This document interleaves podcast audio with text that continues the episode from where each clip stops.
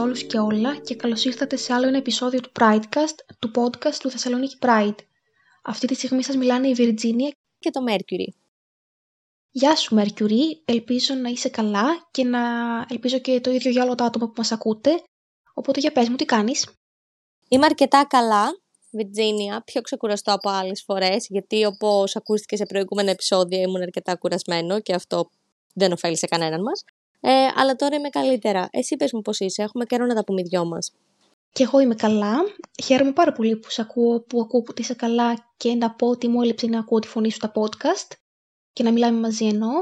Είμαι κουρασμένη σχετικά, αλλά εντάξει, θα, θα το βρούμε στην πορεία. Είναι πάρα πολύ γλυκό αυτό που λες σχετικά με τη φωνή μου και να σου πω την αλήθεια με χαροποιεί και ιδιαίτερα γιατί είναι κομπλιμέντο και μου έλειψε και εμένα που έχουμε τόσο καιρό να κάνουμε μαζί επεισόδιο.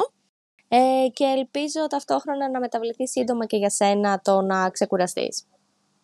Ευχαριστώ, το ελπίζω επίσης. Και αφού είπαμε και τα δικά μας να περάσουμε στο θέμα του σημερινού επεισοδίου. Μιας και την ε, Τετάρτη που μας πέρασε στις 31 του Μάρτη ήταν όπως κάθε χρόνο η ημέρα τρανς ορατότητας και με αφορμή τη μέρα αυτή επιλέξαμε σήμερα να σας μιλήσουμε για τη ζωή μιας ιστορικής τρανς προσωπικότητας και στη συνέχεια να ακούσετε και μια κουβέντα για την τριλογία The Matrix και την ταινία δηλαδή και για τη σειρά Sense8 που είναι και τα δύο, δύο παραγωγές που σκηνοθετήθηκαν από δύο τρανς γυναίκες και από ας πούμε το Matrix που είναι παλιά ταινία και το Sense8 που είναι πιο πρόσφατη συνάντησαν μεγάλη απήχηση στο ευρύτερο κοινό μέχρι και σήμερα. Εγώ για να σου πω την αλήθεια θεωρώ ότι είναι ένα από τα πιο ενδιαφέροντα επεισόδια το σημερινό από όλα αυτά που έχουμε κάνει μέχρι στιγμής και απόλαυσα κιόλας και την συζήτηση που κάναμε ε, πάνω στο The Matrix και το Sense8 γιατί δώσαμε και αρκετά μεγάλη έμφαση στις δύο σκηνοθέτρες που προανέφερες. Ναι, νομίζω ότι θα είναι όντως πολύ ενδιαφέρουσα και απολευτική η κουβέντα σας, γιατί ας πούμε εγώ για το Matrix έχω, το έχω δει εδώ και πάρα πολύ καιρό και δεν ήξερα την ιστορία πίσω από την ταινία, οπότε ανυπομονώ να σας ακούσω. Από όσο ξέρω για τις ταινίες θα μιλήσεις εσύ μαζί με την Blue, που αν ξέρω σωστά η Blue ξέρει τα σώψυχα όλου του Hollywood, οπότε είμαι λίγο ανυπόμονη και θέλω πάρα πολύ να σας ακούσω. Πραγματικά η Blue είναι το άτομο που όντως ξέρει τα πάντα και για τους πάντες και είναι κάτι το οποίο θαυμάζω απίστευτα ε, στο συγκεκριμένο άτομο και χαίρομαι πάρα πολύ να συζητάω για ε, θέματα που αφορούν τις τέχνες είτε οτιδήποτε γιατί ξέρει πάρα πολλά πράγματα και είναι και πάρα πολύ ενθουσιώδης. Ναι, ή τους ηθοποιούς για παράδειγμα. Ακριβώς. Mm. Ας ξεκινήσουμε λοιπόν και ελπίζουμε να τα απολαύσετε.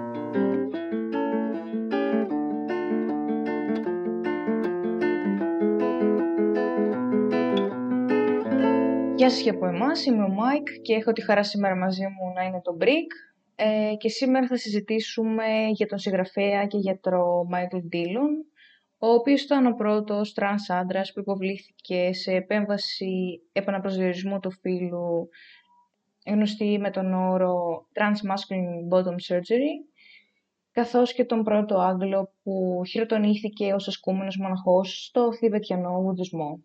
Πριν ξεκινήσουμε, θα ήθελα, όπως και σε προηγούμενα επεισόδια, να αναφέρω κάποια πράγματα για το περιεχόμενο αυτού του segment. Μέσα σε αυτό το segment θα αναφερθούμε ε, σε δυσφορία φύλου, καθώς και σε μισογυνισμό και τρανσφοβία τυπικής της εποχής κατά την οποία ζούσε ο Μάικλ. Επίσης θα κάνουμε αναφορές στον υποσιτισμό, σε χειρουργικές επεμβάσεις όπως ανέφερε πριν και ο Μάικ και θα υπάρχουν κάποιες σύντομες αναφορές σε συναισθηματική κακοποίηση. Οπότε, αν δεν νιώθετε άνετα να ακούσετε αυτό το segment, μπορείτε απλά να περάσετε στο επόμενο. Μάικ, θέλεις να ξεκινήσεις με τις πληροφορίες για τη ζωή του Μάικλ; Ξεκινώντας λοιπόν, ο Ντίλον γεννήθηκε την 1η Μαΐου του 1915. Η μητέρα του πέθανε 10 ημέρες μετά τη γέννησή του ε, και ο πατέρας του πήρε αυτόν και τον 15 μηνών μεγαλύτερο αδελφό του και τους πήγε στις θείες τους. Επειδή it wasn't a thing το να μεγαλώνει μόνος του ένας πατέρας στα παιδιά του, ο οποίος στο τέλος εθίστηκε στο αλκοόλ και όταν ο Μάικολ ήταν 8 επιβίωσε. Οπότε μείνανε σε μια μικρή πόλη με τις θείες τους, η μία έπαιζε πολύ ουδετερό ρόλο στη ζωή τους, ενώ η άλλη είχε μια τάση λίγο να τους ελέγχει όλους. Ε, για παράδειγμα, δεν άφηνε τον Μάικλ να φέρνει φίλους ή να συμμετάσχει σε αθλήματα. Αποτέλεσμα, η κοινωνική του ζωή να είναι ανύπαρκτη και να μην έχει φίλους μεγαλώνοντας. Ναι, και επίσης ο μεγαλύτερος αδερφός του δεν ήταν έντονη παρουσία στη ζωή του, καθώς όταν ήταν 8 τον έστειλαν σε οικοτροφείο. Επίσης, ε, καθώς μεγάλωνε ο Μάικλ και περισσότερο όταν έφτασε στην εφηβεία, αισθανόταν πολύ έντονα αισθήματα δυσφορίας, που σίγουρα έπαιξε και αυτό κάποιο ρόλο. Αναφέρει κάποια στιγμή ότι προσπαθούσε, παραδείγματος χάρη, να δέσει το στήθος του με μια ζώνη, που προφανώς και δεν ήταν κάτι ούτε υγιές, ούτε ασφαλές για τον ίδιο, ούτε και για οποιοδήποτε άτομο που κάνει binding. Ναι, και να πούμε ότι ο πιο ασφαλές τρόπος για binding είναι με binder και όχι πάνω από τέσσερις ώρες όταν ξεκινάμε, ε, το πρώτο διάστημα δηλαδή, και όχι πάνω από 8 ώρες αργότερα. Ε, ναι, και μετά από αυτό το ε, calling out και σε μένα, ε, να πω ότι ε, επίσης όσο μεγάλωνε ο Μάικλ, ε, του έλεγαν πολλά άτομα στη ζωή του ότι δεν φερόταν ε, με τον τρόπο που θα έπρεπε ε, ή που τέριαζε στο φίλο του, ότι δεν ήταν αρκετά θεληπρεπής. Αλλά κυρίως τους αγνοούσε γιατί ένιωθε πως αυτό δεν ήταν κάτι το οποίο είχε εφαρμογή στον ίδιο.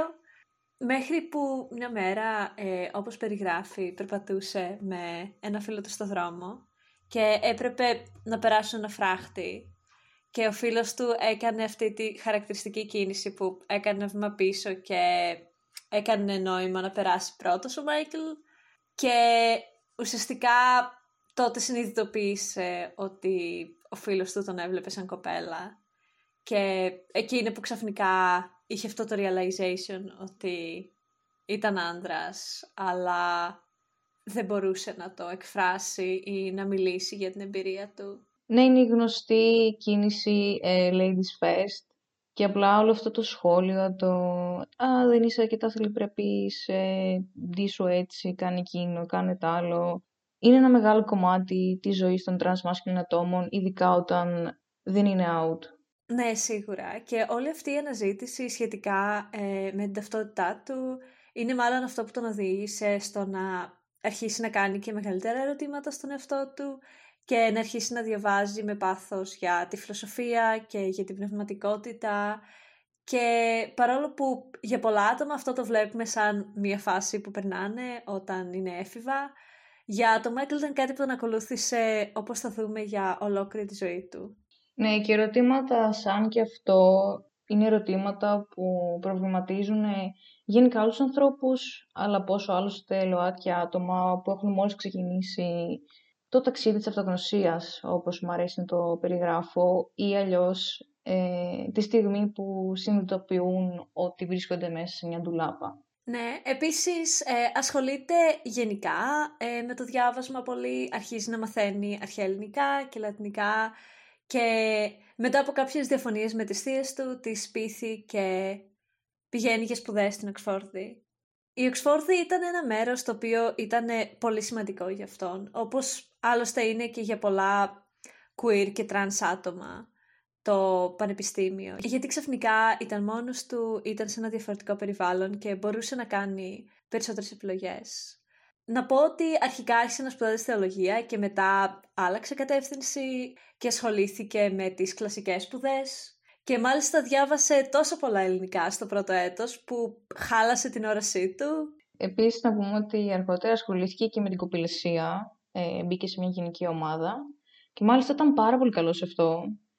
Ε, αλλά ήταν αρκετά προβληματισμένος από την αντιμετώπιση που δεχόταν η ομάδα. Ε, πολλοί την έβλεπαν σαν αστείο και υπήρχε αυτός ο περίεργος κανόνας ότι έπρεπε να κοπηλατούν ε, μόνο κατά την φορά του ρεύματο, με την δικαιολογία ότι like, για να μην κουράσουν τις μήτρες τους, που δεν το ήξερα, δεν το, δεν το έχω ξανακούσει αυτό το πράγμα και απλά ένα εγκεφαλικό κύτταρο που μου είχε μείνει και αυτό κάηκε όταν το έμαθα αυτό, γιατί απλά δεν, δεν βγάζει νόημα. Και ο Ντίλιν λοιπόν προσπάθησε και κατάφερε να κερδίσουν το δικαίωμα να αγωνίζονται όπως και οι άντρες, να έχουν και κανονικές στολές, ε, γιατί του άρεσαν πολύ οι στολές και άλλα πολλά. Επίσης, να πω ότι όσο μιλάμε για το χρόνο του στην Οξφόρδη, πως ο Ντίλον είχε αριστοκρατική καταγωγή και ήταν πάρα πολύ σημαντικό για τον ίδιο, όχι απλά να τον βλέπουν σαν άντρα και να είναι ένας άντρας, αλλά να είναι και ένας άντρας που έχει κύρος και που είναι ένα πολύ συγκεκριμένο είδος άντρα. Και γενικά τα θέματα που είχε σχετικά με το κύρος και με την κοινωνική τάξη είναι κάτι που τον ακολουθεί για πολύ μεγάλο διάστημα της ζωής του. Ναι, και εκεί που ε, ξεκινάει να ζει μόνος του, ε, αρχίζει να αλλάζει και η έκφραση φίλου του και να γίνεται πιο ανδροπρεπής. Ε, βέβαια υπήρξε ένας φίλος του που σχολίασε ότι «Α, προφανώς είσαι λεσβία». Κάτι το οποίο ο ίδιος, ναι, μεν το σκέφτεται για τον εαυτό του σαν ενδεχόμενο, αλλά νιώθει πως δεν τον εκφράζει καθόλου και αυτό το βίωμα μου περιγράφει η φάση δηλαδή της ε, ψευδαίσθησης αυτής μέχρι να γίνει η συνειδητοποίηση της πραγματικής ταυτότητας είναι ένα βίωμα που έχω συζητήσει και με άλλα τρανς μασκουλινά άτομα παρατηρήσαμε ότι όλα το έχουμε βιώσει ή τουλάχιστον περισσότερα από εμάς. Ο Ντίλον λοιπόν αρχίζει και ερωτεύεται γυναίκες, κυρίως straight, οι οποίες θέλουν να παντρευτούν και η μία μάλιστα του είπε ότι «Α, ε, αν ήσουν άντρας θα σε παντρευόμουν» και απλά θα αφήσω ένα δάκρυ να κυλήσει ως απάντηση σε αυτό το σχόλιο. Ναι, ουφ. Και μετά είναι που ε, γίνεται κάτι πιο θετικό γιατί γνωρίζει τον Μπιλ που είναι ένα παιδί που ε, σπουδάζει εκεί με υποτροφία και επίσης λόγω ε, των οικονομικών του είναι outcast και γίνονται στενοί φίλοι και είναι ένα από τα άτομα που αποδέχονται το Μάικλ και είναι πάρα πολύ υποστηρικτικός. Ε, πηγαίνουν και αγοράζουν μαζί ανδρικά ρούχα, τον βάζει παράνομα σε αγώνες του box γιατί τότε δεν επιτρεπόταν να μπαίνουν τα άτομα που τα έβλεπαν σε κοπέλες και επίσης ο Μάικλ αγοράζει μια μηχανή και εκεί που όλα πάνε κάπως καλύτερα αποφοιτεί. Ναι, αποφοιτεί και μετά την αποφοίτηση βρίσκει δουλειά σε ένα εργαστήριο όπου κάνουν ανατομές εγκεφάλου και ενώ είναι καλός στη δουλειά του, ε, δυσκολεύεται κοινωνικά γιατί δεν κάνει passing ως άνδρας, οπότε ο κόσμος τον αντιμετωπίζει σαν γυναίκα. Και θέλω να πω ότι γενικά το passing είναι κάτι που για μερικά τρανς άτομα είναι πολύ σημαντικό, καθώς κάποιες φορές παίζει και ρόλο στην εύρεση εργασίας και στην κοινωνική αντιμετώπιση και είναι γενικά δύσκολο για μερικά τρανς άτομα όταν δεν κάνουν passing. Ναι και σίγουρα είναι πολύ μεγάλο το κομμάτι της ασφάλειας όσο αφορά το να μπορεί ένα άτομο να κάνει passing, αν και εφόσον το θέλει. Παράλληλα όμως θα ήθελα να πω που είναι κάτι το οποίο πάνω κάτω το έχεις πει και εσύ, ότι ενώ το passing είναι κάτι που προφανώς βοηθάει με πολλούς τρόπους. Ταυτόχρονα δεν μοιάζει και με ένα συγκεκριμένο τρόπο και δεν είναι ένας τρόπος να πούμε ότι ένα άτομο είναι περισσότερο ή λιγότερο τρανς ή αρκετά τρανς.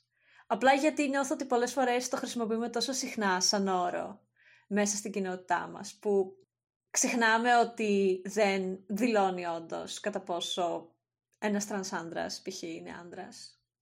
Αλλά πίσω στο Μάικλ και να πω ότι εδώ είναι στη φάση που θέλει να κάνει φυλομετάβαση, απλά δεν υπάρχει τρόπος να το κάνει και είναι κάτι που ακόμα και αν γνώριζε τι γινόταν στο παρελθόν δεν είχε ξανασυμβεί ποτέ.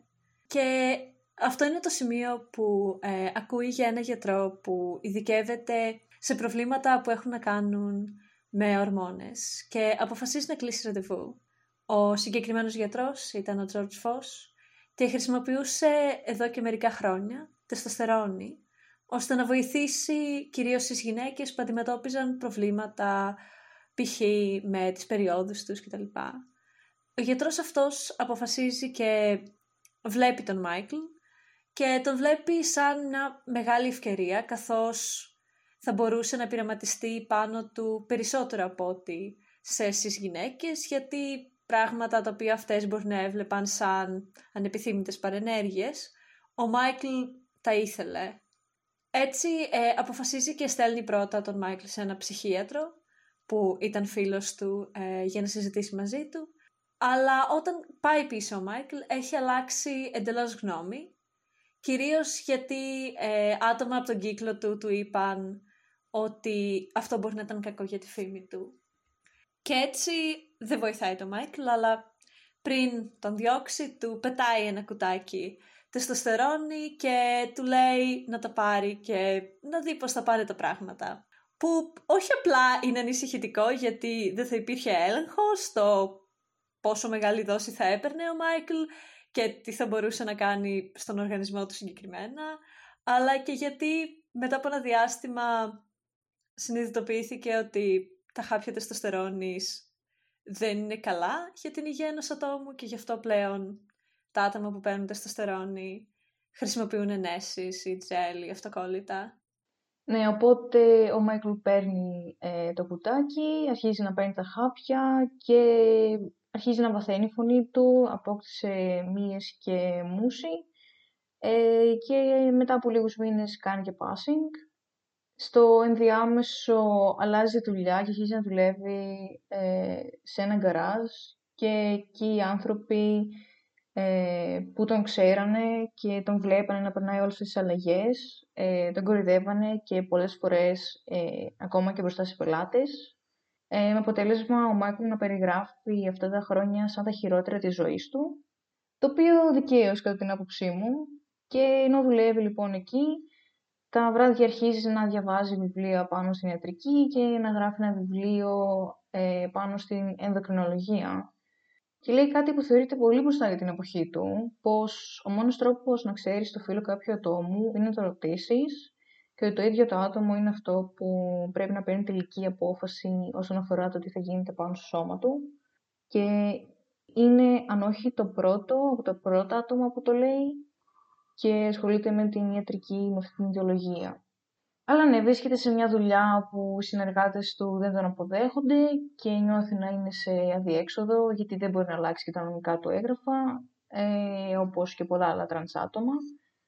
Ώσπου το 1942 λιποθύμησε και τον πήγαν στο νοσοκομείο ε, και βρήκαν ότι έχει υπογλυκαιμία και καθώς μιλούσε με κάποιον από το προσωπικό, ένας χειρουργός του λέει Θέλεις μια διπλή μαστεκτομή; Και ο Μάικλ προφανώς λέει ναι. Και τον ενημερώνει κιόλας ότι μπορεί να αλλάξει τα έγγραφά του, που δεν το γνώριζε ο Μάικλ. Και έτσι το 1943 ε, γίνεται νομικά ο Λόρενς Μάικλ Ντίλον και χρησιμοποιεί κυρίως το μεσαίο του όνομα για την υπόλοιπη ζωή του. Και έτσι μετά από όλες αυτές τις αλλαγές, ε, βλέπει ότι έχει γίνει κάποια πρόοδος, είναι μάλλον λίγο πιο υποφερτή η ζωή του και αρχίζει να κάνει νυχτερινά μαθήματα ώστε να μπορέσει να σπουδάσει ιατρική και καταφέρνει να μπει στο Trinity College. Όπως και στην Οξφόρδη, έτσι και εκεί τα πράγματα που κάνει είναι απλά να διαβάζει συνεχόμενα και να κάνει κοπηλασία, αν και αυτή τη φορά είναι σε αντρική ομάδα. Το μόνο πρόβλημα που έχει μείνει πλέον σχετικά με τη φιλομετάβασή του είναι τα γεννητικά του όργανα. Γι' αυτό η κύρια ανησυχία του είναι ότι υπήρχαν περιπτώσεις στις οποίες μπορεί να χρειαζόταν να αλλάξει μπροστά σε άλλους άντρες, όπως για παράδειγμα με την ομάδα της κοπηλασίας και δεν είχε τη δυνατότητα να το κάνει, αλλά και το ότι λόγω της υπογλυκαιμίας είχε συχνές λιποθυμίες και δεν μπορούσε να πάει στο νοσοκομείο χωρίς να είναι outed.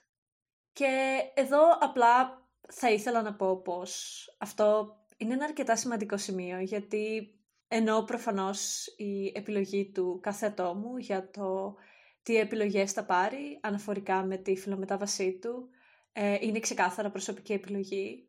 Σίγουρα συνδιαμορφώνεται και από τις συνθήκες τις οποίες ζει και από την ασφάλεια την οποία αυτές οι επεμβάσεις μπορούν να του παρέχουν. Και αυτό ήταν πολύ μεγάλο κομμάτι και στη ζωή του Τίλαν. Αλλά ναι, εδώ είναι που είναι για μια ακόμα φορά τυχερός. ε, γιατί ο πλαστικός χειρούργος που είχε γνωρίσει του συστήνει τον Harold Gillis, που ήταν ο καλύτερος πλαστικός χειρούργος που ασχολούταν με διορθωτικές επεμβάσεις στη Βρετανία. Βέβαια, ε, βρισκόμαστε στη διάρκεια του πολέμου και ο Γκίλης δουλεύει τουλάχιστον 12 ώρα την ημέρα, οπότε δεν έχει τη δυνατότητα να κάνει κάτι άμεσα, αλλά παρόλα αυτά ο Μάικλ πάει να τον επισκεφτεί και το εξηγεί το πρόβλημά του και ο Γκίλης είναι απλά like, ναι φυσικά, θα σου φτιάξω ένα πέος, sure, απλά περίμενε τελειώσει ο πόλεμος. Και είναι αρκετά θετικό και το γεγονός ότι είχε ασχοληθεί ε, με κάπως παρόμοια πράγματα καθώς ε, είχε κάνει αρκετές διορθωτικές επεμβάσεις ε, σε πέη ατόμων που υπηρετούσαν στο στρατό. Αλλά ο Μάικλ είναι το πρώτο τρανς άτομο ε, το οποίο κάνει τέτοιο είδους εγχείρηση.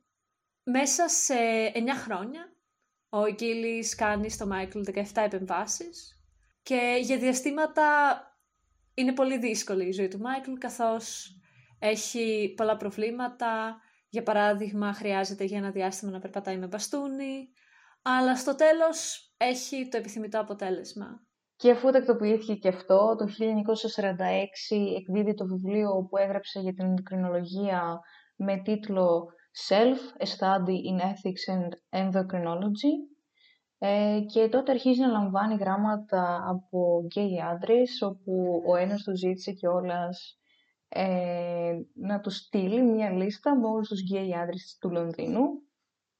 Λες και ο Μάικλ θα είχε μια τέτοια λίστα, ας πούμε, δίπλα στο ψυγείο του ή κάτι. Και ανάμεσα στα γράμματα που δέχτηκε, δέχτηκε και ένα από την Ρομπέρτα Κάουελ, ε, η οποία ήταν ενδιαφέρον άτομο και από μόνη της. Υπήρξε στρατιωτικός πιλότος, οδηγός αγωνιστικών αυτοκινήτων και κρατούμενη πολέμου και ήταν η πρώτη τρανς γυναίκα που έκανε bottom surgery. Ε, γράφει λοιπόν γράμμα στον Μάικλ, συναντιούνται, εκείνος ε, της λέει τα πάντα και την ερωτεύεται. Ε, επίσης την βοήθησε να κάνει την εγχείρηση ε, καθώς έκανε εκείνος το πρώτο κομμάτι της επέμβασης, επειδή υπήρχε ένας νόμος που έλεγε ότι αν ένας άνθρωπος έχει γεννηθεί με όρχης, δεν μπορεί να κάνει κάποια επέμβαση που τους αφαιρεί. Οπότε έκανε εκείνο εκείνο το κομμάτι και το υπόλοιπο το έκανε ο χειρούργος που έκανε bottom surgery και στο Μάικλ. Ε, αργότερα της κάνει πρόταση γάμου, αλλά εκείνη τον απορρίπτει.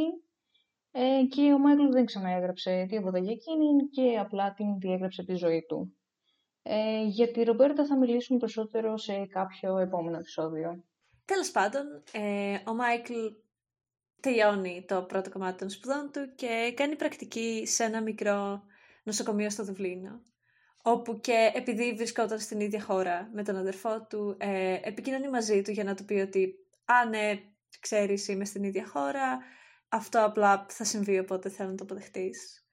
Ουσιαστικά αυτό που είχε γίνει με την οικογένειά του είναι ότι είχε κάνει coming out και οι θείες του το πήραν σχετικά καλά, κυρίως γιατί ήθελαν να υπάρχει κάποιο άτομο να τις φροντίζει ε, καθώς μεγαλώνει σε ηλικία, ενώ ο αδερφός του το είχε πάρει πάρα πολύ άσχημα και δεν ήθελε να έχουν κανένα είδους σχέση.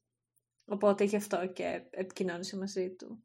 Ε, όσο δουλεύει σε αυτό το νοσοκομείο επίσης βρίσκεται για πρώτη φορά αντιμέτωπος με ακραία φτώχεια και είναι κάτι που τον σοκάρει πάρα πολύ. Αρχίζει να ασχολείται πολύ με τη φιλανθρωπία και αρχίζει να σκέφτεται πάλι ε, φιλοσοφικά ερωτήματα που είχε και πιο μικρός, όπως γιατί να έχει τόσα πολλά πράγματα ε, και ποιο είναι το νόημα στο να έχει τόσα αγαθά. Αλλά τελειώνει τέλος πάντων την πρακτική του και αποφασίζει να δουλέψει σαν γιατρός για ένα χρόνο σε ένα εμπορικό πλοίο.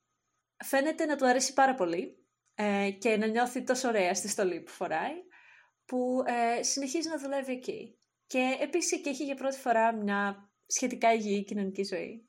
Ναι, ναι, πράγματι. Και έμεινε στο πλοίο τουλάχιστον 6 χρόνια.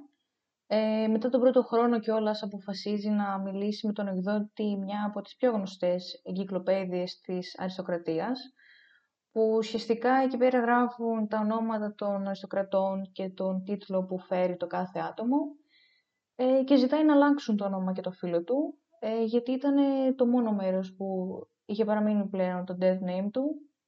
Ε, και δεν αντιμετωπίζει εκείνη τη στιγμή κάποιο θέμα και φαίνεται πως όλα θα πάνε καλά. Αρχίζει επίσης να διαβάζει πάλι φιλοσοφία και αποφασίζει να βρει κάποιο άτομο για να του διδάξει για τις ανατολικές φιλοσοφίες. Και βρίσκει έναν τύπο ο οποίος υποστήριζε ότι ήταν θηβετιανός μυστικιστής, το οποίο ήταν απλά ένα μεγάλο ψέμα και πείθει τον Μάικλ να πάει στην Ινδία και να μείνει σε μοναστήρι. Ενώ είναι λοιπόν στο πλοίο για την Ινδία, λαμβάνει ένα τηλεγράφημα ε, σχετικό με τον αριστοκρατικό του τίτλο και την επόμενη μέρα εκδόθηκαν πολλά άρθρα σχετικά με την φυλομετάβασή του γιατί κάποιος κατάλαβε ότι ο Μάικλ ήταν τρανς επειδή έγινε ένα μπέρδεμα και ναι, αυτό οδήγησε στο να διαδοθεί. Η πρώτη του αντίδραση ήταν να αποφασίσει να παραιτηθεί από τη δουλειά του και να βγει από τη λέσχη κυριών στην οποία ήταν μέλος. Και παρόλο που δέχτηκε στήριξη ε, και από τα δύο, αποφάσισε όντως να το κάνει, γιατί ένιωθε πως η μόνη λύση ήταν ουσιαστικά να εξορίσει τον εαυτό του σε ένα μοναστήρι. Το πρώτο μοναστήρι δεν τον δέχτηκε, αλλά σύντομα καταλήγει στο μοναστήρι ενός Άγγλου που ήταν μοναχός βουδιστής. Ο μοναχός αυτός του λέει ότι μπορεί να μείνει εκεί αρκεί να κάνει κάποιες δουλειές και να δίνει λίγα χρήματα για ενοίκιο και φαγητό και μπορεί εκεί πέρα να συνεχίσει τις σπουδές του και να κάνει διαλογισμό. Έτσι ε, ο Μάικλ μένει εκεί και αρχίζει να έρχεται και πιο κοντά και στο μοναχό. Ε, του μιλάει αρχικά για το γεγονός ότι είναι τρανς, γιατί φοβάται ότι θα ακούσει κάποιες φήμες και όταν βλέπει ότι δεν νοιάζεται, σιγά σιγά του λέει όλη την ιστορία της ζωής του. Βέβαια υπό την προϋπόθεση ότι αυτά θα μείνουν μεταξύ τους. Επίσης μαθαίνει σιγά σιγά και την αλήθεια για τον βουδισμό και αρχίζει σιγά σιγά να γράφει και την αυτοβιογραφία του. Κάποια στιγμή ο μοναχός με τον οποίο έμενε βέβαια ε, φεύγει για κάποιους μήνες για να κάνει διαλέξεις.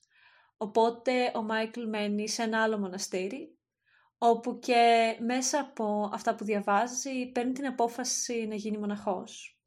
Μέσα σε όλα τα υπόλοιπα ε, συνειδητοποιεί ότι σαν ασκούμενος δεν επιτρέπεται να έχει περιουσία ούτε να ασκεί το ιατρικό επάγγελμα οπότε γράφει στους δικηγόρους του και τους ζητάει να δωρήσουν όλη του την περιουσία, οι οποίοι και το κάνουν. Ακριβώς, δωρίζει την περιουσία του και γυρνάει ε, μοναχός από τις διαλέξεις και του λέει ο Μάικλ ότι θέλει να γίνει και αυτός μοναχός. Εκείνος αντιδράει και του λέει ότι ε, είσαι γυναίκα και σε βλέπω σαν γυναίκα και οι γυναίκες δεν μπορούν να γίνουν μοναχοί. Ε, το οποίο να σχολιάσω ότι είναι ένα κοινό βίωμα για πολλά τρανς άτομα, καθώς υπάρχουν πολλά άτομα που πάντα θα μας βλέπουν ως ό,τι αυτά θεωρούν ότι είμαστε, όσες αλλαγές και αν αποφασίσουμε να κάνουμε ή δεν κάνουμε, το οποίο είναι πάρα πολύ άσχημο και για μένα ίσως και το πιο δύσκολο. Οπότε γυρνάει στο προηγούμενο μοναστήρι ο Μάικλ και βρίσκει εκεί ένα κείμενο που λέει ότι τα άτομα του τρίτου φίλου δεν μπορούν να γίνουν μοναχοί και όταν εξηγεί την κατάστασή του του λένε ότι «Ε, ναι, δεν μπορείς» το οποίο ήταν τελείως άτοπο, καθώς ο Μάικλ αυτοπροσδιοριζόταν ως άντρας και απλά από όπου και αν το πιάσεις αυτό ήταν τόσο λάθος. Βέβαια, εδώ θα ήθελα να πω ότι κανένα από τα δυο μας δεν γνωρίζει τίποτα για το βουδισμό. Ε, οπότε δεν μπορούμε να ξέρουμε τις λεπτομέρειες του τι ακριβώς συνέβαινε, αλλά συμφωνώ μαζί σου ότι ο Μάικλ ήταν άντρας. Και αυτό είναι που στο τέλος μάλλον μετράει. Αλλά ναι. Ε, επίσης τώρα είναι η εποχή που πάρα πολλά άτομα έρχονται στην Ινδία ως πρόσφυγες από το Θιβέτ, καθώς το Θιβέτ έχει προσαρτηθεί από τη Λαϊκή Δημοκρατία της Κίνας. Και έτσι ο Μάικλ καταλήγει να περνάει πολύ χρόνο με άτομα αυτής της κοινότητας, προσφέροντας ό,τι ιατρική βοήθεια μπορεί. Και έτσι αποφασίζει να γίνει Θιβετιανός μοναχός, Κάτι που χαρακτηριστικά κανένας άνδρας από τη Δύση δεν είχε καταφέρει μέχρι τότε. Και τα άτομα με τα οποία μιλάει ε, δεν φαίνεται να νοιάζονται ότι είναι τρανς. Οπότε ορίζουν ημερομηνία για να χειροτονηθεί. Παρ' όλα αυτά, ο μοναχός με τον οποίο έμενε ο Μάικλ πιο πριν, μαθαίνει μέσα από ένα γράμμα του Μάικλ ότι αυτό πρόκειται να συμβεί και στέλνει γράμματα σε άτομα που είχαν μεγάλη επιρροή σε αυτή την κοινότητα, ώστε να τα μεταπίσει. και αποφασίζουν να αναβάλουν τη χειροτονία του γιατί θεωρούσαν πως είναι πολιτικό ρίσκο. Έτσι ο Μάικλ πάει σε ένα άλλο μοναστήρι. Όλο αυτό το διάστημα δεν έχει περιουσία και δεν μπορεί να ασκήσει το ιατρικό επάγγελμα, οπότε ζει μέσα στη φτώχεια και επίσης δεν τρώει αρκετά, που είναι μεγάλο πρόβλημα, ειδικά γιατί είχε από πριν προβλήματα υγείας με την υπογλυκαιμία και με τα χάπια τεστοστερόνης που ποιος ξέρει ε, αν τα έπαιρνε και πόσα έπαιρνε πλέον. Φεύγει λοιπόν και πάει σε ένα απομακρυσμένο μοναστήρι και εκεί κανονίζουν να ζήσει ως ασκούμενος. Χειροτονείται κανονικά και είναι ίσως μια από τις λίγες περιόδους που φαίνεται να αγαπάει πραγματικά τη ζωή του. Μαθαίνει να γελάει με τον εαυτό του και περνάει πολύ όμορφα, απλά αργοπεθαίνει από την πείνα. Ναι, και να πω ότι κάποια στιγμή λύγει η άδεια παραμονής του και δεν μπορεί να εκδώσει καινούργια άμεσα λόγω της πολιτικής κατάστασης, οπότε φεύγει, αλλά από κεφαλής του μοναστηριού του λέει ότι αν επιστρέψει την επόμενη άνοιξη θα τον χειροτονήσουν μοναχό και θα μπορέσει να μείνει εκεί. Ε, και φεύγει και προσπαθεί πάλι να ζήσει από τη συγγραφή ε, μέχρι να επιστρέψει. Συνεχίζει να έχει προβλήματα υγείας βέβαια και δυσκολεύεται πολύ να βγάλει άδεια παραμονής. Στέλνει τότε το χειρόγραφο της αυτοβιογραφίας του ε, στον εκδότη του, αλλά στις 15 Μαΐου το 1962 οι φίλοι του στην Αγγλία μαθαίνουν ότι απεβίωσε και σκορπάνε λοιπόν τις τάχτες τους στα Ιμαλάια σύμφωνα με την βουδιστική παράδοση και ενώ αρχικά ο αδελφός του δεν επιτρέπει να εκδοθεί η αυτοβιογραφία του, το 1980 η Λις Χότγκισον που έχει πρόσβαση σε αυτό ε, γράφει την πρώτη του βιογραφία, ενώ η δικιά του αυτοβιογραφία εκδόθηκε το 2016 και έτσι ολοκληρώνοντας θέλω να πω ότι δεν ήξερα πράγματα για τον Μάικλ Ντίλον μέχρι να κάνω την έρευνα για να μπορέσουμε να μιλήσουμε σήμερα εδώ. Και απλά ε, η ιστορία του με άγγιξε και απλά τόσα κοινά βιώματα και όλη αυτή η δυσκολία που βίωσε είναι η πραγματικότητα και για πολλά άτομα στις μέρες μας. Ναι, ε, και απλά θα ήθελα να συμπληρώσω σαν τελευταίο σχόλιο πως γνωρίζουμε τον Μάικλ Ντίλον σαν μορφή γιατί ακριβώς ήταν ένα transmasculine άτομο που είχε πάρα πολλά προνόμια. Ε, είχε αριστοκρατική καταγωγή, είχε στήριξη από πολλά άτομα στη ζωή του, ήταν αρκετά τυχερός. Και παρόλα αυτά βλέπουμε ότι έχει αντιμετωπίσει ε, τόσες πολλές δυσκολίες. Ε, και ενώ υπάρχουν κομμάτια του που δεν τα αναλύσαμε και τόσο γιατί είχαμε λίγο χρόνο που είναι κάπως πιο προβληματικά, όπως το ότι μετά από ένα σημείο δεν νοιάζεται τόσο για τα δικαιώματα των γυναικών. Σίγουρα ε, είναι σημαντικό να μαθαίνουμε για άτομα σαν και αυτόν και να γνωρίζουμε αυτά τα άτομα σαν κομμάτι της τρανς ιστορίας. Αλλά κάπου εδώ εμείς θα σας αφήσουμε και θα τα πούμε σε ένα μελλοντικό επεισόδιο για να μιλήσουμε για τη Ρομπέρτα. Bye!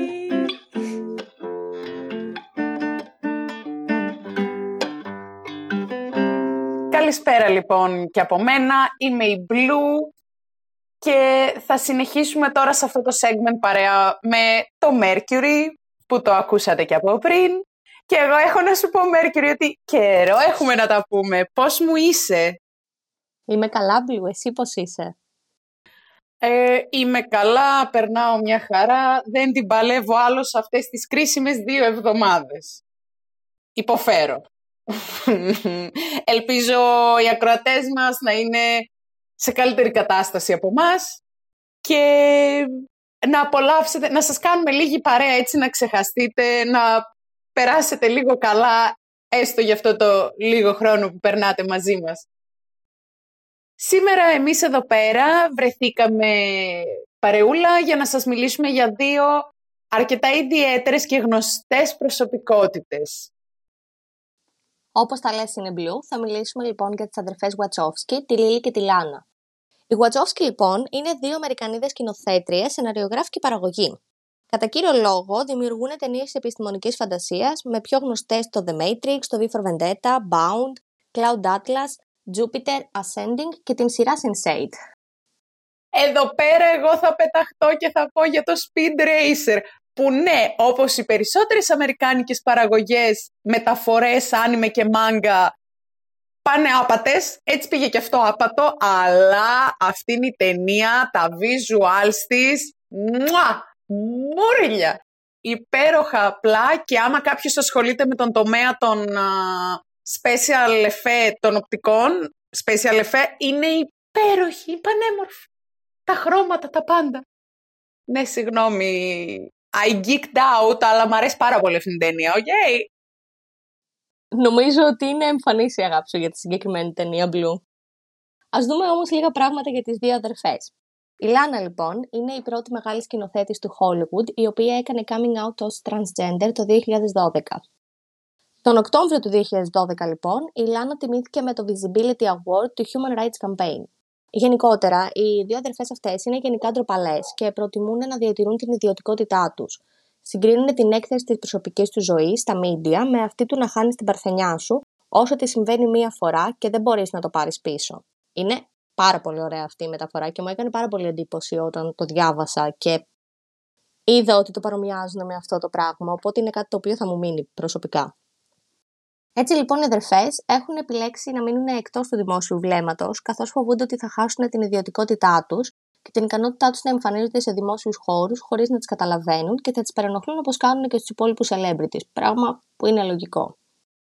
Εξηγώντας όμως λοιπόν την απόφασή της να εμφανιστεί στο event του Human Rights Campaign, η Λάνα δήλωσε: Υπάρχουν κάποια πράγματα τα οποία κάνουμε για εμάς, αλλά υπάρχουν και κάποια πράγματα που κάνουμε για άλλους. Είμαι εδώ γιατί όταν ήμουν νέα ήθελα πάρα πολύ να γίνω σεναριογράφος και να φτιάχνω ταινίες, αλλά δεν μπορούσα να βρω κανέναν σαν εμένα στον κόσμο και έμοιαζε λες και τα όνειρά μου ήταν απαγορευμένα απλώς γιατί το φίλο μου ήταν λιγότερο τυπικό από κάποιο άλλο. Εάν μπορώ να είμαι αυτό το άτομο για κάποιον που το χρειάζεται, τότε η θυσία της προσωπικής μου ζωής ίσως και να έχει αξία. Είναι πάρα πολύ όμορφα λόγια αυτά από τη Λάνα και δίνει νομίζω δύναμη μέσα από τις ταινίες της σε πάρα πολύ κόσμο. Blue, θα ήθελες να συνεχίσεις για τη Λίλη. Ναι, ναι. Ε, θα συμφωνήσω ότι δίνει πάρα πολύ δύναμη σε κόσμο και κάνει πολλά παιδάκια να μπορούν να ονειρευτούν και αυτά. Λοιπόν, η αδερφή της η Λίλη, λοιπόν, έκανε και αυτή ένα coming out ως transgender γυναίκα τον Μάρτιο του 2016. Η πρώτη της εμφάνιση που ακολούθησε τη μετάβασή της ήταν μερικές εβδομάδες αργότερα στα 27 Glad Media Awards, όπου παρευρέθηκε για να παραλάβει το βραβείο του Outstanding Drama Series για τη σειρά του Netflix Sense8. Για αυτή τη σειρά θα μιλήσουμε και λίγο παρακάτω γιατί απλά άξιζε ό,τι βραβείο έχει πάρει και όλους τους θετικούς χαρακτηρισμούς και τα θετικά σχόλια που έλαβε. Η ίδια λοιπόν δήλωσε ότι δεν νιώθω υποχρεωμένη να είμαι εδώ, αλλά ήθελα να κάνω κάτι και είναι μάλλον μοιραίο που τα βραβεία ήταν μερικές εβδομάδες αργότερα και το show μας είναι υποψήφιο για βραβεία.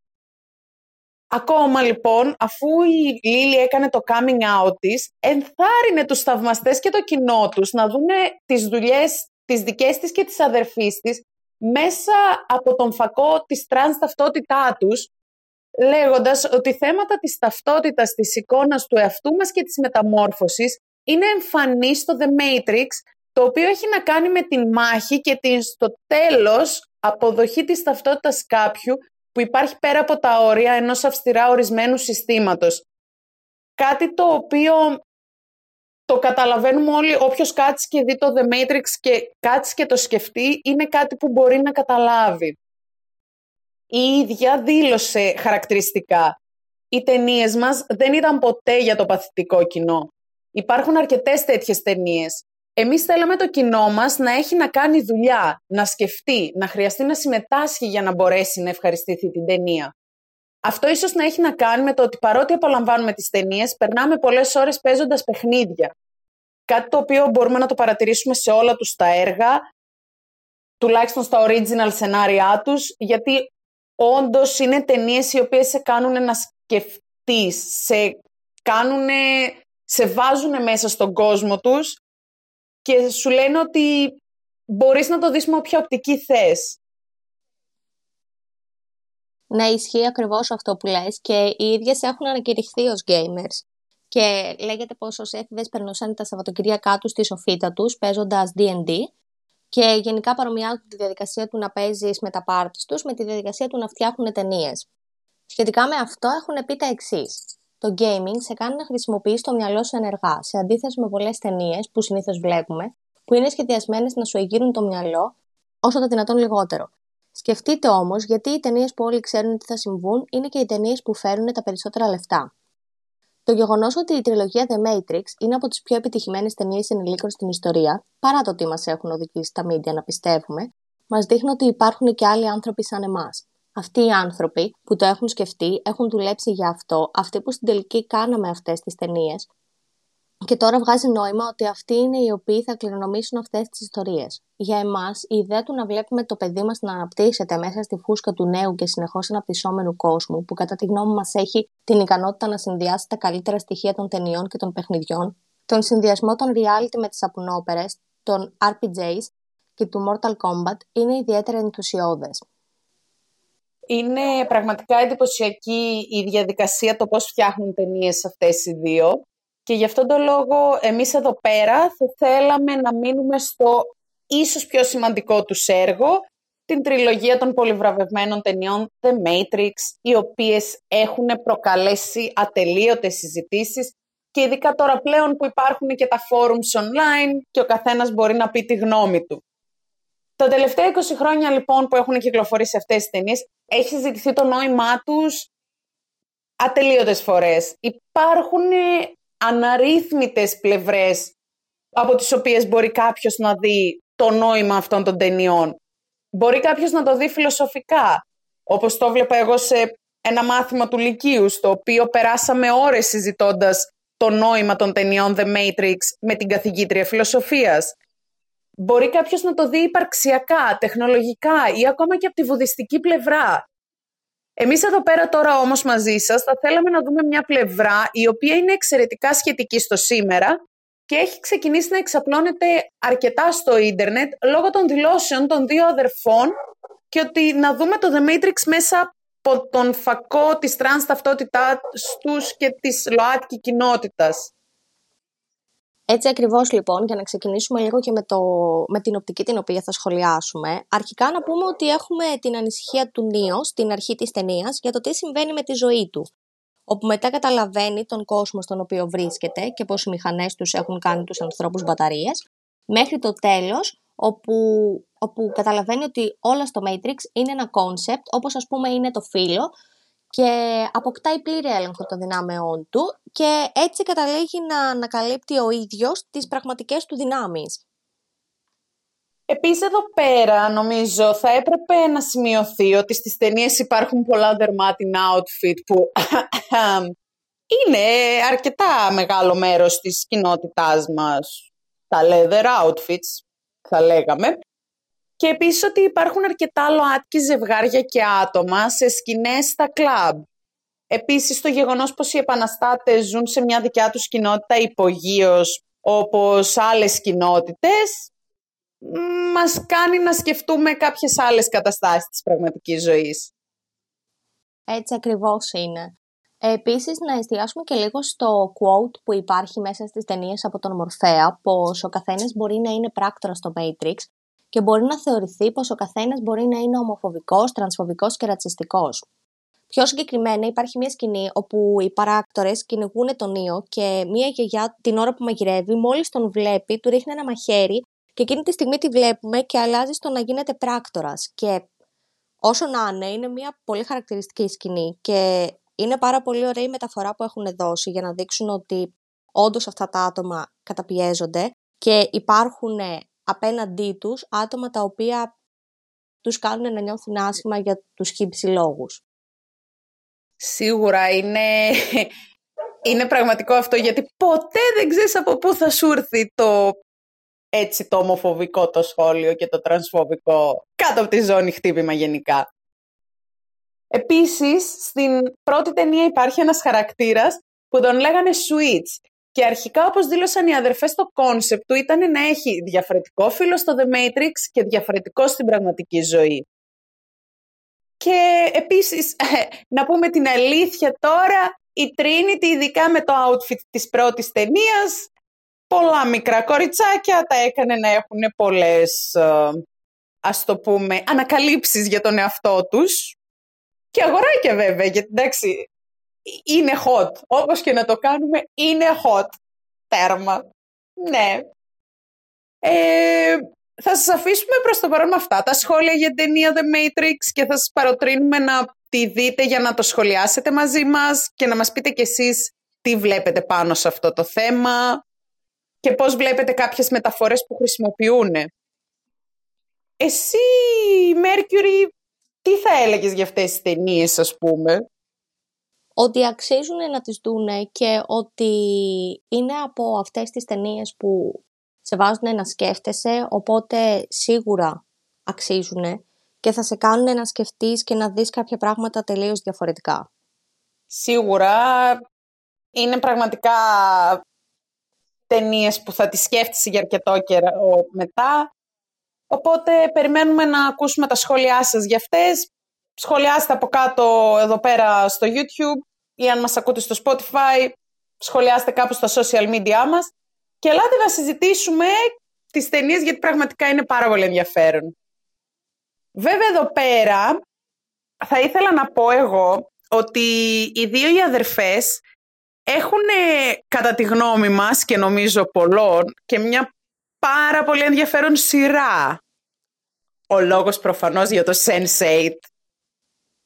Ναι, αλλά πριν περάσουμε στο Sense8, το οποίο όντως είναι πάρα πολύ ωραία σειρά και από τις πολύ αγαπημένες νομίζω για αρκετά άτομα στην κοινότητα, ε, να πούμε ότι οι δύο αδερφές έχουν κάνει Υπάρχει ένα βίντεο σχετικό στο YouTube όπου η μία από τις δύο αδερφές μιλάει για την ζωή της και για τα βιώματά της και ταυτόχρονα υπάρχουν αποσπάσματα από το The Matrix που δείχνουν πως οι συγκεκριμένες σκηνές είναι βασισμένες στην πραγματική του ζωή. Και είναι πάρα πολύ όμορφο να βλέπεις κάτι τέτοιο να εκτιλήσεται και να καταλαβαίνεις πως ο ίδιος ο σκηνοθέτης όντως έβαλε τη ζωή του και την ψυχή του μέσα στις ταινίες τις οποίες έχει φτιάξει. Ναι, είναι πραγματικά υπέροχο βίντεο. Θα σας το αφήσουμε το link στο description για να πάτε να το δείτε κι εσείς. Και ευχαριστώ πάρα πολύ, Μέρκυρη, που μου το θύμισες, γιατί θα το ξεχνούσα. Και όντως, πραγματικά αξίζει να περάσετε 7 λεπτά, νομίζω είναι το βίντεο, και να το δείτε.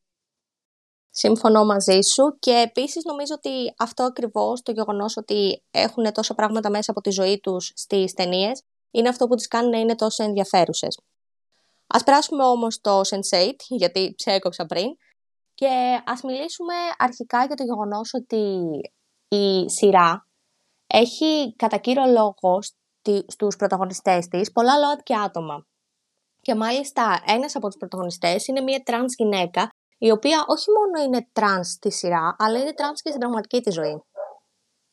Ναι, γενικά αυτή η σειρά έχει απίστευτα storylines. Είναι και εμένα ένα από τις αγαπημένες μου σειρές. Ενώ στην αρχή η αλήθεια είναι ότι την είχα παρατήσει την πρώτη φορά που πήγα να τη δω. Τη δεύτερη που κάθισα την είδα και ήμουνα πιο συγκεντρωμένη και παρακολουθούσα τι γινότανε. Απλά wow. Μην ξεχνάμε ότι αυτή είναι η σειρά αρχικά κόπηκε από το Netflix. Όχι γιατί δεν είχε τηλεθεάσεις, αλλά γιατί ήταν πάρα πολύ μεγάλο το κόστος παραγωγής της πάλι καλά μας την έφεραν για να μας δώσουν το φινάλε, το δύο ώρο φινάλε. Είναι απλά υπέροχη και επίσης εγώ να σχολιάσω ότι ο Wolfgang για μένα ο αγαπημένος μου χαρακτήρας εκεί μέσα υπέροχος, υπέροχος ποπουλίνος ε, ενώ πολύ όμορφος αυτού του. Και τώρα σε λίγο πιο σοβαρό ε, τέτοιο κλίμα ε, θα αναφερθούμε και στην ιστορία του Λίτο, τον οποίο είναι, υποτίθεται ο χαρακτήρας του είναι ηθοποιός μεγάλος στη Βραζιλία και του κάνουν outing και μαζί με το αγόρι του τον διώχνουν από το σπίτι στο οποίο μένουν και του παίρνουν γενικά την περιουσία του και ήταν, ένα, ήταν πάρα πολύ κακό, πολύ ωραίο storyline, αλλά πολύ κακό. Για τα δεδομένα της Βραζιλίας είναι εν μέρει λογικό να συμβεί κάτι τέτοιο, αν κρίνουμε από την νομοθεσία τους και γενικά από το πώς δέχονται ή μάλλον δεν δέχονται τα ΛΟΑΤΚΙ άτομα, αλλά να δώσουμε λίγο έμφαση στη σκηνή όπου το αγόρι του διασχυρίστηκε πάρα πολύ καλά όλο αυτό το ζήτημα με τον Λίτο και το τι συνέβη, όπου υπάρχει ένας λόγος τον οποίο βγάζει σε μία σκηνή όπου οι μαθητές του την ώρα που έκαναν μάθημα και είχαν ως θέμα συζήτηση στην τέχνη, γιατί ε, το αγόρι του είναι και καθηγητής σε πανεπιστήμιο, τον κατακρίνουν και βάζουν στον προτζέκτορα μία φωτογραφία η οποία είχε διαρρεύσει μαζί με τον Λίτο και τον κατακρίνουν, αλλά εκείνος προσπαθεί να τους δείξει ότι ό,τι και να πούν δεν θα περάσει σε αυτούς και δεν θα έπρεπε να είναι κατακριτές η σεξουαλική του ζωή και πως γενικότερα, ναι, θα μπορούσε να, να χαρακτηριστεί τέχνη κάτι τέτοιο. Είναι πραγματικά μια σκηνή που σου μένει και νομίζω ότι δεν θα μπορούσε να υπάρξει καλύτερη διαχείριση σε ένα τέτοιο ζήτημα. Όταν σου κάνουν outing και καταλήγεις να χάσεις χίλια δυο πράγματα από τη ζωή σου μόνο και μόνο εξαιτίας της σεξουαλικότητάς σου. Πράγμα που δεν αποτελεί και πρόβλημα στο κάτω-κάτω. Ήταν πάρα πολύ όμορφη σκηνή που μιλάει για το πώς είναι τέχνη η σχέση τους και η αγάπη τους που έχουν ο ένας για τον άλλον και όντως είναι πάρα πολύ όμορφη η σχέση τους. Και πραγματικά στην εποχή που ζούμε το ποιον αγαπάς δεν κρίνει την ικανότητά σου στο να είσαι καλός ηθοποιός, να είσαι καλός καθηγητής, να κάνεις το επάγγελμά σου γενικά. Αυτό ήθελε να μας πει ο άνθρωπος. Ακριβώς αυτό. Γενικά, πραγματικά αυτή είναι τη σειρά, δώστε της μια ευκαιρία, συγκεντρωθείτε. Έχει απίστευτες εικόνες, έχει απίστευτες ιστορίες. Ε, προσωπικά με αγγίζει κάθε φορά που τη βλέπω αυτή να τη σειρά, γιατί πλέον έχω καταλήξει να τη δω πολλές φορές. Και να σας πω την αλήθεια μου, λατρεύω επίσης τη χαρακτήρα η οποία είναι τρανς, γιατί επίσης είναι και τρελή hacker. Απλά, wow, η τύπισσα, αγαπάω. Σας λέω απλά, αυτή η σειρά είναι ίσως το μεγαλύτερο κρίμα ήταν που κόπηκε και χρειάστηκε να τη κλείσουν μέσα σε ένα δίωρο φινάλε. Απλά πανέμορφη. Δεν, δεν μπορώ να πω κάτι άλλο για αυτή τη σειρά. Είναι όντως πανέμορφη και γενικά οι σκηνές της έχουν πάρα πολύ μεγάλο νόημα και είναι πάρα πολύ όμορφες γραφικά να το δει κάποιος. Α πούμε, για μένα η αγαπημένη μου σκηνή είναι ένα χριστουγεννιάτικο επεισόδιο το οποίο κάνανε και είναι το πρώτο επεισόδιο στην ουσία της δεύτερης σεζόν όπου, αν ξέρετε το concept, είναι ότι οι Sensates συνδέονται όλοι μεταξύ τους πνευματικά. Και είναι μια σκηνή όπου ο Λίτο κάνει το σεξ με το αγόρι του και καταλήγουν να βρίσκονται όλοι σε ένα δωμάτιο και να κάνουν όλοι μαζί ένα όργιο ας πούμε. Ναι, ναι. αυτό θα πούμε. Και έχει απίστευτα γραφικά εκείνη την ώρα και η μουσική, ο χορός, όλα όλα όλα όσα σχετίζονται με τη συγκεκριμένη σκηνή είναι απλά απίστευτα. Δηλαδή, άμα τη δεις, δεν θα σου φύγει ποτέ από το μυαλό.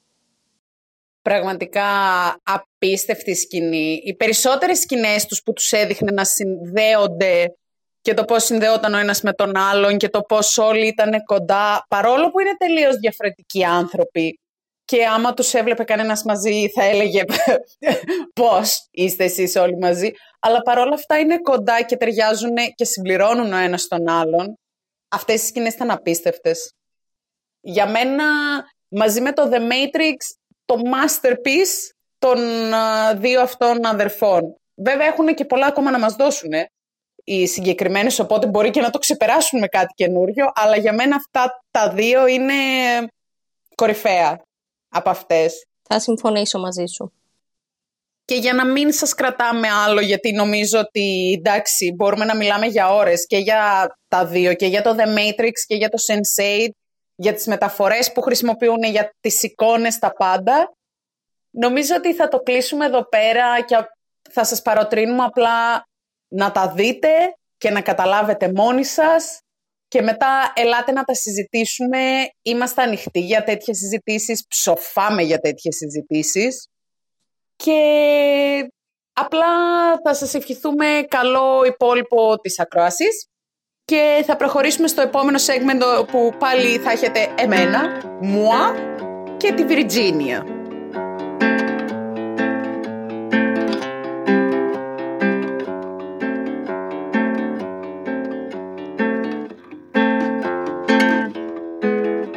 Λοιπόν, Blue, εμένα μου φάνηκαν πάρα πολύ ενδιαφέροντα όσο είπατε για τις ε, αδερφές Wachowski και τις ταινίες και τις σειρές που έχουν κάνει.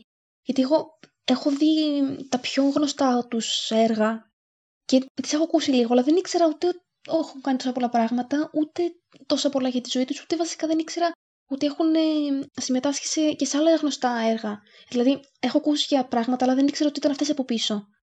Και μου φάνηκαν πάρα πολύ ενδιαφέροντα, όσα είπατε. Ναι, αυτό μας εντυπωσίασε και εμάς.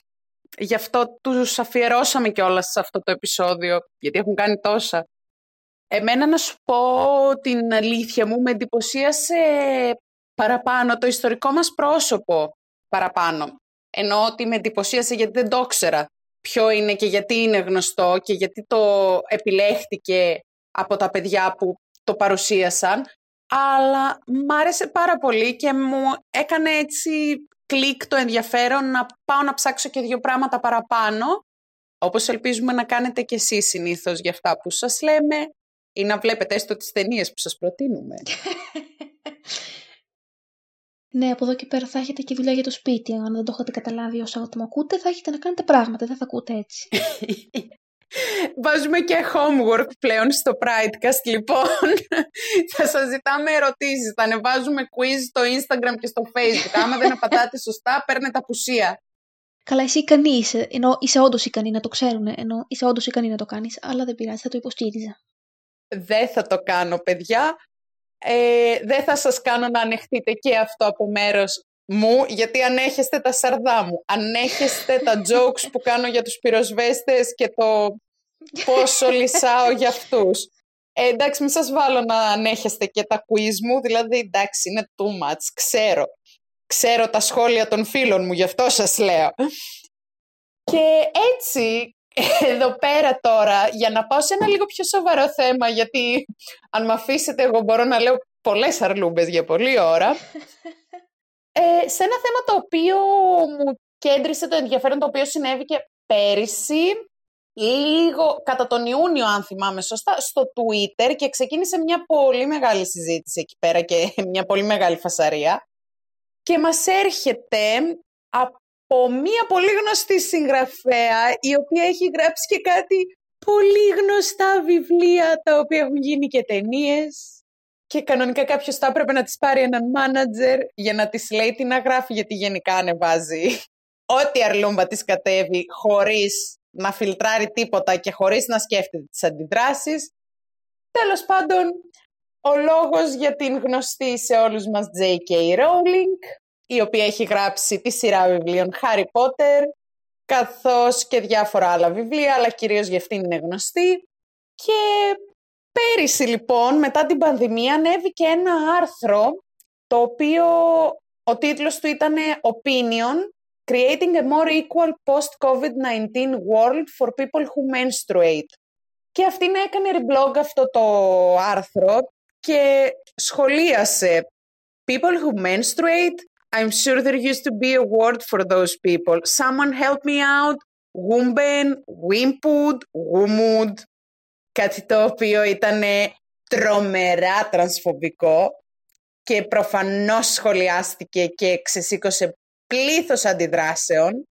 Καθώς η Rowling είναι μια δημόσια περσόνα η οποία δηλώνει και φεμινίστρια και αυτό της το σχόλιο αποκλεί ένα μεγάλο μέρος γυναικών από τον φεμινισμό που τόσο θέλει να υπερασπίζεται η ίδια και από τα δικαιώματα των γυναικών. Και νομίζω υπάρχει και όνομα για την ομάδα των ανθρώπων που είναι σαν την Rowling, που είναι φεμινιστές και δεν αποδέχονται την τρανς κατάσταση. Αλλά δεν θυμάμαι ακριβώς τι σημαίνει ο ορισμός, οπότε νομίζω θα το αφήσω πάνω σου να μας πεις λίγο. Ναι, νομίζω λες για τη TERF, που είναι Trans Exclusionary Radical Feminists, που στα ελληνικά θα έλεγα ότι είναι οι φεμινίστριες και οι φεμινιστές που αποκλείουν τα τρανς άτομα. οι ίδιες τον όρο τον θεωρούν προσβλητικό, που δεν το καταλαβαίνω γιατί δεν είναι, δεν τις προσβάλλει με κάποιο τρόπο, απλώς είναι, είναι περιγραφικό των όσων υποστηρίζουν Επίσης λέγονται και σκεπτικιστές του φύλου, γελάω πάρα πολύ. και ουσιαστικά αυτό που υποστηρίζουν κατά αυτές είναι φεμινισμός που αποκλεί τα τρανς άτομα που δεν αποδέχεται την ύπαρξη της τρανς αυτότητας και που δεν συμπορεύεται με τις διεκδικήσεις του τρανς κινήματος και της τρανς κοινότητας. Αυτό που ουσιαστικά στην πραγματικότητα είναι, είναι μεταμφιεσμένη τρανσφοβία που εμπλέκει και το φεμινισμό προκειμένου να, κατά τη γνώμη μου, να το κάνει πιο, να δείξει πιο καλό και πιο ελκυστικό. Να το δικαιολογήσει κάπως. Να το δικαιολογήσει, ναι, και να το θεμελιώσει περισσότερο. Ε, ναι, η Rowling είναι μία από τις πιο γνωστές ε, φωνές αυτού του κινήματος και επειδή είναι και γνωστή, ε, επήρε μεγάλη έκταση η ιστορία αυτή πέρυσι. Βέβαια, ευτυχώς υπήρξαν αντιδράσεις εναντίον της και υπήρξαν και πολύ γνωστοί ηθοποιοί που πήραν αποστάσεις και καταδίκασαν όσα είπε. Εσύ που λίγο ασχολείσαι πιο πολύ με αυτά, πες μου λίγο ποιους ακριβώς για να ξέρουμε.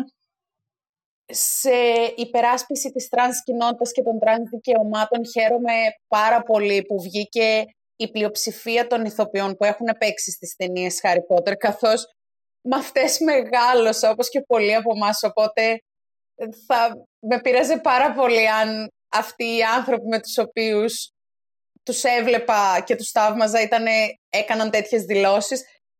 Όπως ο Ντάνιελ Ράντκλιφ, η Emma Watson, όλοι οι γνωστοί πρωταγωνιστές βγήκανε και είπαν ότι παιδιά εμείς στεκόμαστε με την τρανς κοινότητα, προφανώς. Βέβαια, ένας ηθοποιός ο οποίος με στεναχώρησε πάρα πολύ που στάθηκε με την πλευρά της Rowling ήταν ο ηθοποιός που έχει παίξει τον πολύ αγαπητό σε όλους μας Hagrid. Κάτι το οποίο με στεναχώρησε, αλλά εντάξει, τι να κάνουμε, ο καθένας πέρα από την οθόνη έχει και τη δικιά του προσωπικότητα προφανώς. Ήταν πολύ κακό, βγήκε σε υποστήριξή της και δεν το μάζεψε ποτέ. Ενώ ο Eddie Redmayne αντίθετα, ο οποίος είναι ο πρωταγωνιστής των Fantastic Beasts and Where to Find Them, ε, ενώ στην αρχή είχε βγει και είχε πει ότι πολλοί κόσμος πετάει δηλητήριο προς τη Rowling, ε, αργότερα, αφού και ο Ντάνιελ Ράντκλιφ έβγαλε ένα μεγάλο γράμμα συγγνώμης για αυτά που είπε η Rowling και ότι αυτός δεν τα συμμερίζεται, βγήκε και αυτός και ο Έντι Ρέντμεν και δήλωσε ότι και εγώ, λέει, στέκομαι με την τρανς κοινότητα, υποστηρίζω τα δικαιώματά τους, ξέρω ότι περνάνε δύσκολο, οπότε προφανώς δεν τίθεται θέμα με τον ποιον στέκομαι αλλά τουλάχιστον ζήτησε συγγνώμη αν παρεξηγήθηκε το αρχικό του tweet, κάτι το οποίο πάλι χάρηκα και ναι, γενικά είχε γίνει ένας χαμός με τη συγκεκριμένη γυναίκα και πάλι καλά οι ηθοποιοί των παιδικών μας χρόνων βγήκανε και τόσο σαν έτσι και τουλάχιστον δεν χάνουμε την ελπίδα για αυτούς.